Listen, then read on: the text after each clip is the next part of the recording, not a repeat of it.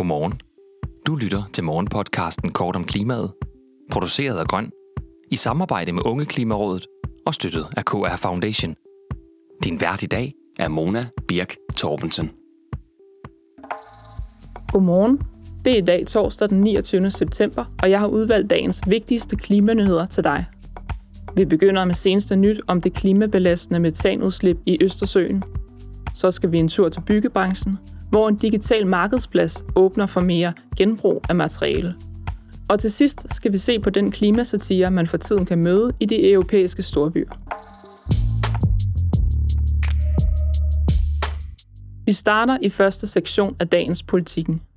Her kan man læse, at Energistyrelsen vurderer, at der i værste fald vil slippe 778 kubikmeter metangas ud fra rørene i Østersøen.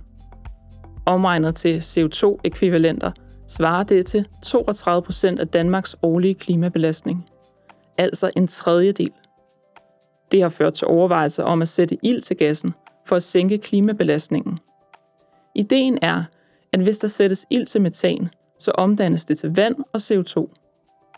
Det kan virke absurd at fremprovokere CO2, men metan har en drivhusgaseffekt, der er 25 gange kraftigere end CO2. Ifølge Energistyrelsens direktør Christoffer Bøtsau kommer man dog ikke til at sætte ild til gassen. Han forklarer. Det at sætte ild til er ingen let løsning. Det kan forårsage skader omkring røret, på infrastrukturen og på havmiljøet. Flere eksperter peger der også både på risikoen for en trykbølge og for at ilden simpelthen går ud, hvis gassen har spredt sig for bredt til at kunne brænde.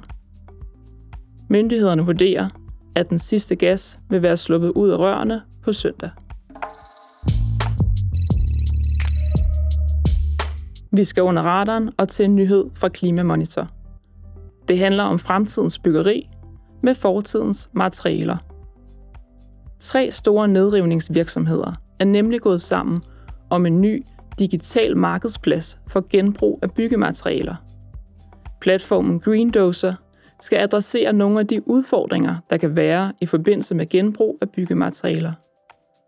For eksempel muligheden for at bestille i præcise mål og mængder.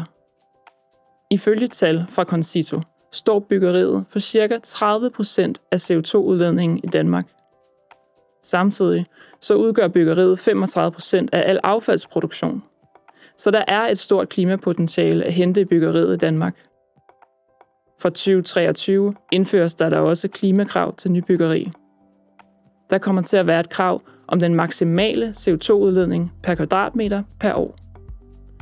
I første omgang gælder det de store byggerier på over 1000 kvadratmeter, og fra 2025 gælder kravet for alt nybyggeri.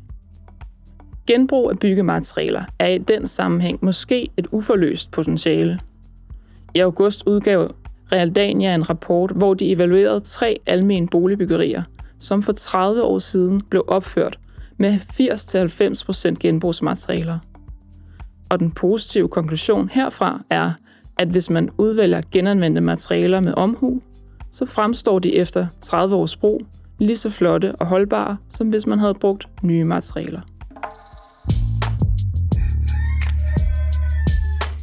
Dagens solstrålehistorie er måske en lidt bitter en af slagsen. Men når man bruger humor, har man alligevel sin berettigelse som en slags solstråle, synes jeg. En gruppe af kunstnere, som kalder sig Brandalism, har hængt flyreklamer op i flere europæiske storbyer.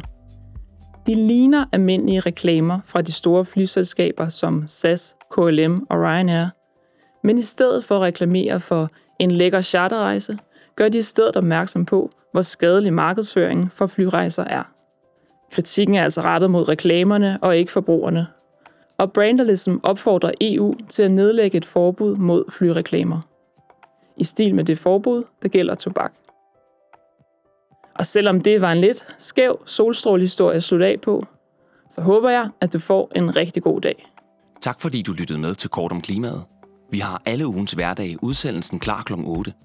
Hvis du vil høre den med det samme, så gå direkte ind på vores feed på kortomklimaet.dk.